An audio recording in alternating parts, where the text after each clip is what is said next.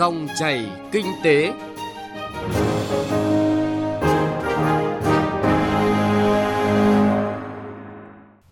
Xin kính chào quý vị và các bạn. Thưa quý vị và các bạn, năm 2020 vừa qua, do ảnh hưởng của đại dịch COVID-19, nhiều doanh nhân, doanh nghiệp Việt lao đao, xoay trở với nhiều giải pháp để có thể trụ vững trên thương trường. Trên bình diện chung, đây là một năm thể hiện khả năng chống chịu của các doanh nhân doanh nghiệp là bàn đạp cho giai đoạn kinh tế mới. Nỗ lực tự định hình chiến lược kinh doanh là một chuyện, các doanh nhân, doanh nghiệp cần những điều kiện gì khác nữa để phát triển được và phát triển bền vững, đóng góp vào thành quả chung của toàn nền kinh tế. Chương trình hôm nay, chúng tôi đề cập nội dung này qua phân tích của những người trong cuộc và nhận định của các chuyên gia. Mời quý vị và các bạn cùng nghe.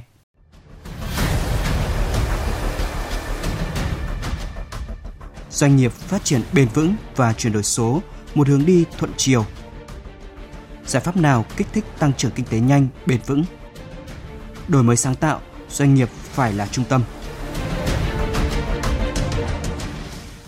Trước hết xin mời quý vị và các bạn cùng nghe những thông tin đáng chú ý về sự thay đổi thích ứng của doanh nhân doanh nghiệp Việt, đặc biệt là sau cú sốc COVID-19. Theo nhiều chuyên gia kinh tế, ảnh hưởng của dịch bệnh COVID-19 đã phơi bày lỗ hổng quản trị trong doanh nghiệp Việt, đó là khả năng quản trị rủi ro, quản trị khủng hoảng và khả năng thích ứng. Đây được coi là một trong những nguyên nhân khiến hàng nghìn doanh nghiệp phá sản, rời khỏi thị trường. Cụ thể, tính đến đầu tháng này, cả nước có gần 102.000 doanh nghiệp tạm ngừng kinh doanh có thời hạn, ngừng hoạt động, chờ làm thủ tục giải thể và hoàn tất thủ tục giải thể, tăng 13,9% so với năm trước. Trung bình mỗi tháng có gần 8,5 nghìn doanh nghiệp rút lui khỏi thị trường. Cả nước có 134,9 nghìn doanh nghiệp đăng ký thành lập, giảm 2,3% so với năm trước, nhưng có số vốn đăng ký bình quân một doanh nghiệp đạt 16,6 tỷ đồng, tăng 32,3%. Kết quả điều tra xu hướng kinh doanh của các doanh nghiệp ngành công nghiệp chế biến, chế tạo cho thấy doanh nghiệp lạc quan về tình hình sản xuất kinh doanh trong quý này với 81% doanh nghiệp đánh giá sẽ ổn định và tốt hơn so với quý trước. Sự lạc quan của giới doanh nhân doanh nghiệp là có cơ sở khi trùng khớp nhận định của giới chuyên gia. Cụ thể, các chuyên gia kinh tế cho rằng Việt Nam là một trong 16 nền kinh tế mới nổi thành công nhất thế giới và sẽ phục hồi kinh tế nhanh hình chữ V với mức từ hơn 6% đến 11,2% trong năm nay. Sự ổn định và tăng trưởng kinh tế vĩ mô tùy thuộc vào sự thành công trong thực tế kiểm soát sự lây lan của COVID-19 tiếp tục đẩy mạnh đầu tư công và chi tiêu công, triển khai hiệu quả các biện pháp tài chính tiền tệ hỗ trợ doanh nghiệp và người dân, trong đó có giảm thuế, hoãn nộp thuế và miễn phí sử dụng đất đối với các doanh nghiệp, hỗ trợ phục hồi tiêu dùng và gia tăng thương mại, đặc biệt cần tăng cường cải cách thể chế và cải thiện môi trường kinh doanh.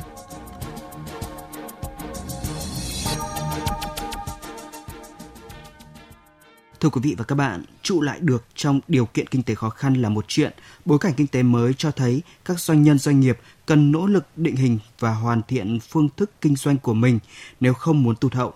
Chuyển đổi số là lời giải cho vấn đề. Xin mời quý vị và các bạn cùng nghe nội dung này qua cuộc trao đổi giữa phóng viên Đài Tiếng Nói Việt Nam với ông Vũ Tiến Lộc, Chủ tịch Phòng Thương mại và Công nghiệp Việt Nam. Ờ, thưa ông, nhìn lại năm 2020 vừa qua thì ông có đánh giá như thế nào về những biến cố tác động đến cộng đồng doanh nghiệp? Trước hết phải nói là 2020 là một năm vô cùng gian nan với cộng đồng doanh nghiệp. Nhưng cũng là một năm cái sự kiên cường, cái khả năng chống chịu của các cái doanh nghiệp Việt Nam được thể hiện khá rõ. Cái sự phát triển của cộng đồng doanh nghiệp, những trụ vững cộng đồng doanh nghiệp thì chính là một trong những nguyên nhân quan trọng nhất để chúng ta có được cái thành quả tăng trưởng dương trong bối cảnh mà nền kinh tế toàn cầu đang lún sâu vào suy thoái cũng là một năm mà cộng đồng doanh nghiệp nhận thức rõ hơn cái yêu cầu về tăng cường khả năng chống chịu và cái định hướng phát triển bền vững của mình. Các doanh nghiệp trong những năm qua đã âm thầm định hướng cái mô hình kinh doanh và chiến lược của mình theo hướng phát triển bền vững. Thì trong bối cảnh đại dịch họ trụ vững khá tốt, thậm chí họ có cơ hội để phát triển. Còn những doanh nghiệp mà chưa thực sự chú trọng đến một cái mô hình phát triển bền vững như vậy thì mỗi khi có những biến động của thị trường thì lập tức rơi vào cái hoàn cảnh khó khăn thậm chí sẽ phải phá sản, giải thể, phải rút lui khỏi thị trường. Cái thực tiễn của một năm qua là một cái bài học rất quý giá cho các doanh nghiệp Việt Nam trong việc định hình lại cái tương lai của mình, định hình lại cái chiến lược và mô hình kinh doanh hướng tới một cái hướng là phải phát triển bền vững. Điều này không phải chỉ là dành cho các doanh nghiệp lớn mà điều đó phải trở thành cái tâm thế của các doanh nghiệp vừa và nhỏ và siêu nhỏ nếu chúng ta muốn đi dài trên cái con đường kinh doanh của mình. À, trước những khó khăn này thì ông có nhìn nhận như thế nào về sự đồng hành của chính phủ trong thời gian vừa qua và thời gian sắp tới ạ? Với cái sự đồng hành của chính phủ, với cái sự kiên cường nỗ lực của cộng đồng doanh nghiệp thì chúng ta đã cố gắng trụ vững và vượt qua khó khăn. Có một cái điều rất cần phải rút nghiệm ở đây là cái thiết kế chính sách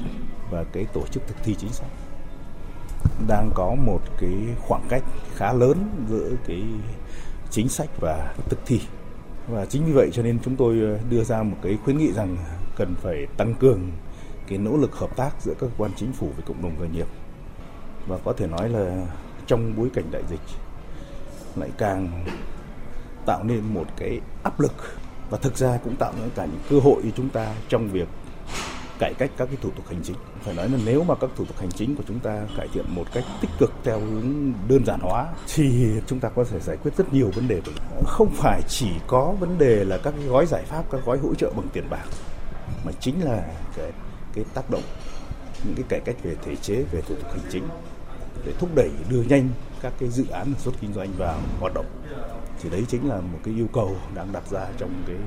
bối cảnh hiện nay và có thể nói là một trong những cái năng lực cạnh tranh cốt lõi của mọi nền kinh tế và của cộng đồng doanh nghiệp. Vâng, trong năm 2021 này thì cộng đồng doanh nghiệp đang kỳ vọng gì vào sự tiếp sức từ phía chính phủ thưa ông? Cái điều quan trọng nhất cộng đồng doanh nghiệp mong muốn là làm sao các chính phủ phải có những cái nỗ lực phối hợp toàn cầu để ngăn chặn được dịch bệnh. Điều đó là điều quan trọng nhất đối với lại doanh nghiệp trong cái việc định hướng cái hoạt động kinh doanh của năm 2021 và những năm tiếp theo muốn cho doanh nghiệp có thể định hướng theo hướng phát triển bền vững thì chúng ta phải có một cái hệ sinh thái thích hợp,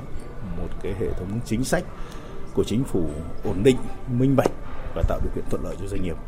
Chúng ta đã có rất nhiều nỗ lực cải thiện môi trường kinh doanh và đầu tư. Nhưng cho đến thời điểm hiện nay thì chúng ta vẫn chưa đạt được cái mục tiêu mà chúng ta đặt ra là trở thành một trong ba hay bốn nền kinh tế có năng lực cạnh tranh và môi trường kinh doanh tốt nhất trong ASEAN. Cho nên đấy sẽ là một cái hành trình cộng đồng doanh nghiệp hy vọng trong 5 năm tới chúng ta sẽ thực hiện được cái hành trình này. Thì tôi tin rằng các cái doanh nghiệp sẽ có cái bước phát triển mạnh mẽ. Về phía cộng đồng doanh nghiệp thì ờ, cần phải tiếp tục nâng cấp hoạt động của mình. Cần phải có những nỗ lực định hình lại cái tương lai của mình, phát triển bền vững và chuyển đổi số. Không phải là một sự lựa chọn mà là con đường bắt buộc. Vâng, xin trân trọng cảm ơn ông.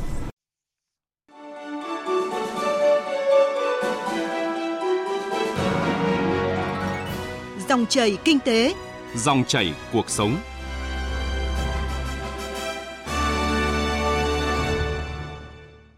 Thưa quý vị và các bạn, theo nhiều tổ chức chuyên gia trong và ngoài nước, tăng trưởng kinh tế GDP của Việt Nam trong năm nay có thể đạt từ 7 đến 7,5% nếu có được các giải pháp đồng bộ, từ công tác kiểm soát tốt dịch bệnh đến các biện pháp hỗ trợ phục hồi và kích thích tăng trưởng. Phóng viên Nguyên Long đề cập nội dung này dưới góc nhìn của các chuyên gia kinh tế. Xin mời quý vị và các bạn cùng nghe. Vâng thưa quý vị và các bạn, giới phân tích kinh tế đặc biệt đánh giá cao các biện pháp phòng chống dịch COVID-19 cũng như kịp thời đưa ra các giải pháp hỗ trợ doanh nghiệp, người dân và nền kinh tế vượt qua nhanh giai đoạn khó khăn để có được tăng trưởng kinh tế với GDP cả năm 2020 đạt 2,91%. Đây là cơ sở quan trọng để tạo đà cho tăng trưởng kinh tế năm 2021.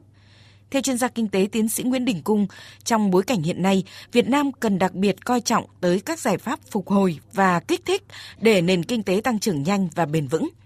Về biện pháp giúp phục hồi, với lập luận nền kinh tế có tới 97% là doanh nghiệp nhỏ và vừa và hàng triệu hộ kinh doanh cá thể vừa trải qua giai đoạn khó khăn nhất do tác động ảnh hưởng của dịch COVID-19 nên vẫn cần được hỗ trợ tiếp sức. Tiến sĩ Nguyễn Đình Cung khuyến nghị, thay vì sử dụng gói tiền trực tiếp hỗ trợ, chính phủ nên thông qua các khoản ưu đãi thuế, ưu đãi tín dụng cho doanh nghiệp, nhất là những doanh nghiệp đầu tư vào các ngành nghề, lĩnh vực, mô hình kinh doanh mới theo xu thế của cuộc cách mạng công nghiệp lần thứ tư và vận hành theo trạng thái bình thường mới.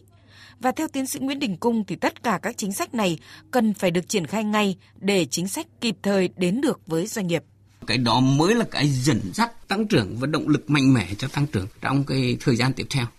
ví dụ như ưu đãi thuế hay hỗ trợ doanh nghiệp thì đều thuộc thẩm quyền của quốc hội và quốc hội phải có những sửa đổi nhất định trong các cái luật có liên quan và như thế thì đòi hỏi phải thay đổi chính sách một cách rất là nhanh, trong vòng ít nhất là ví dụ như là vào 6 tháng cuối năm nay phải có, thì bây giờ chúng ta phải bàn ngay và xây dựng để trình ngay những cơ quan có thẩm quyền. Nếu không thì chúng ta sẽ bỏ lỡ mất cơ hội.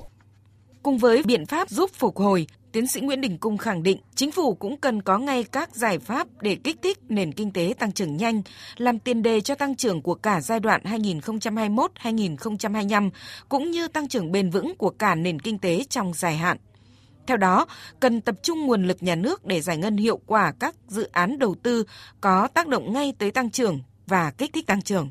Đồng quan điểm này, chuyên gia kinh tế tiến sĩ Lương Văn Khôi nhấn mạnh đến các dự án cơ sở hạ tầng gắn với an sinh xã hội như đầu tư vào khu vực nông thôn, miền núi, hải đảo và những dự án giúp giảm thiểu tác hại môi trường, chống biến đổi khí hậu ở khu vực đồng bằng sông Cửu Long cho tác động lan tỏa tăng trưởng bền vững. Tiến sĩ Lương Văn Khôi phân tích cái việc tăng cường đầu tư vào các chương trình mục tiêu quốc gia này thì nó sẽ có tác động rất lớn. Thứ nhất là nó tạo ra cơ sở hạ tầng rất tốt cho cái vùng sâu vùng xa để tăng cường cái giao lưu hàng hóa. Cái thứ hai là người dân có nguồn kinh phí, có thu nhập và do vậy nó sẽ kích thích cái việc là tiêu dùng hàng hóa trong nước.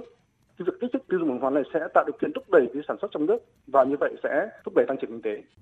Theo chuyên gia kinh tế tiến sĩ Võ Trí Thành, gói kích thích tăng trưởng kinh tế trong bối cảnh của cuộc cách mạng công nghiệp lần thứ tư của kinh tế số thì cũng cần phải gắn chặt với các xu thế mới của sự phát triển trên thế giới. Chính sách ấy là gì? Là tiếp tục là hỗ trợ doanh nghiệp, người dân, người lao động vượt qua khó khăn. Nó cũng như là cái gói thứ nhất, thế nhưng mà nó còn hơn thế nữa. À, nó phải đủ dài, nó phải đủ cả về diện và điểm,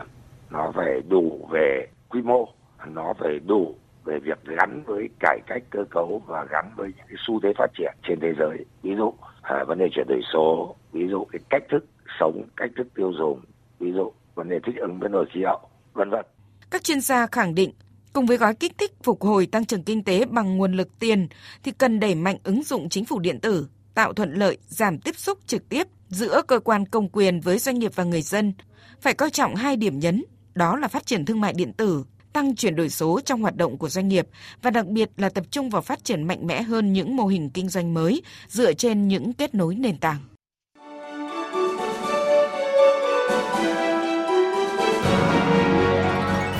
Dòng chảy kinh tế, dòng chảy cuộc sống.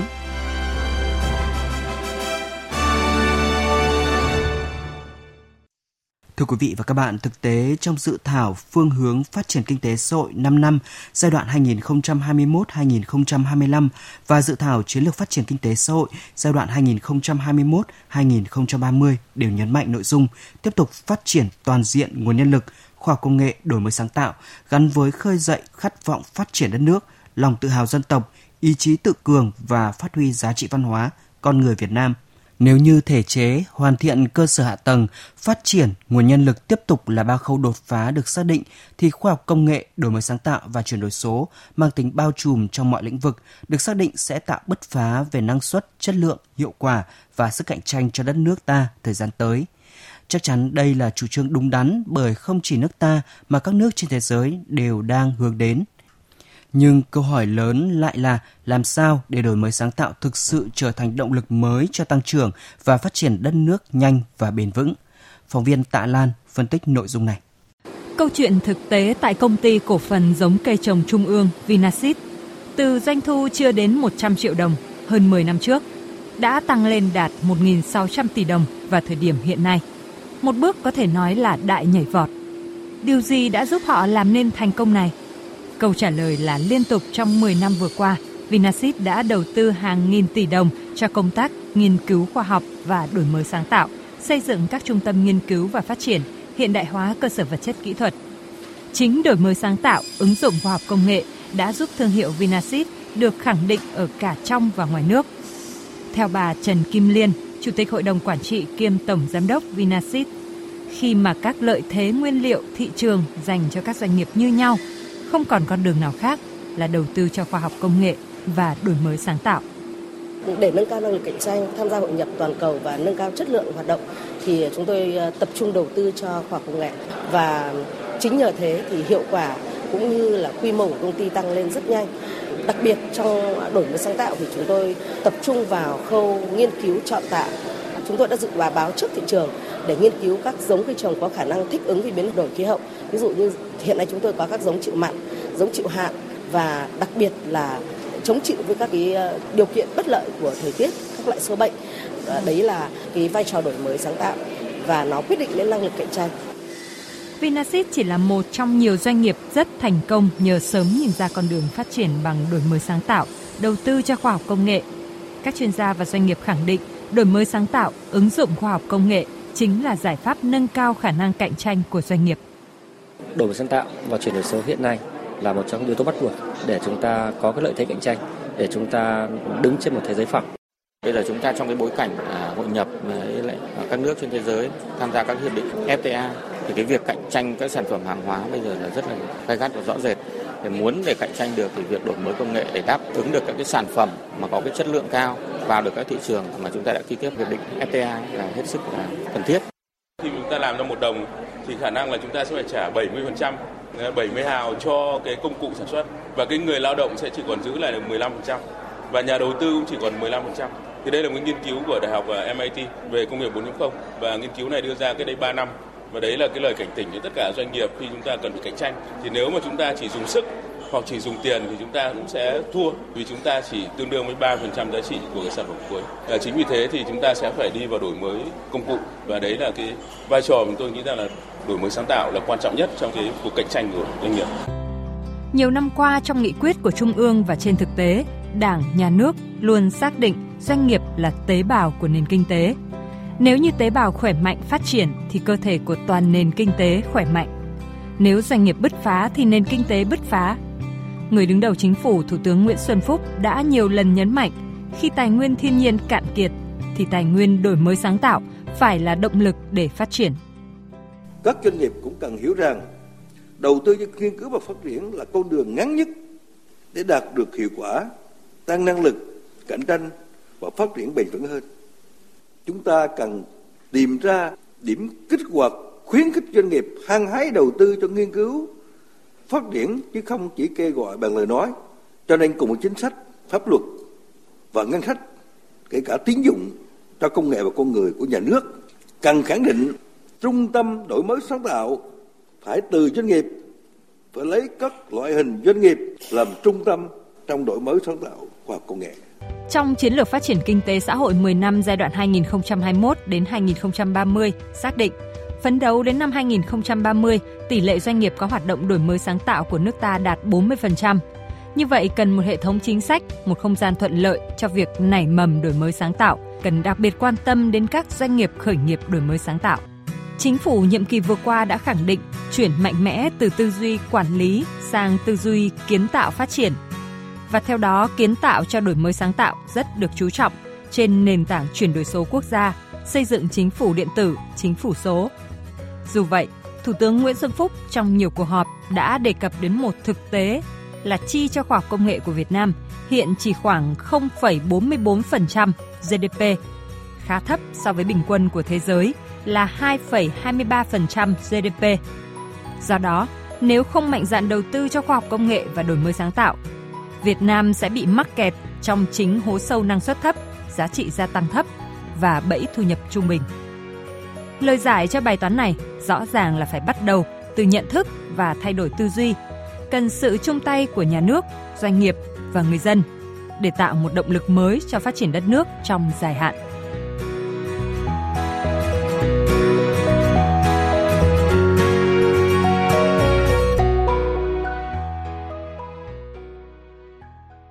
Thưa quý vị và các bạn, dòng chảy kinh tế hôm nay với nội dung xuyên suốt doanh nghiệp Việt Nam thay đổi để thích ứng và phát triển xin kết thúc tại đây. Quý vị và các bạn quan tâm vui lòng nghe lại trên website vov1.vv.vn.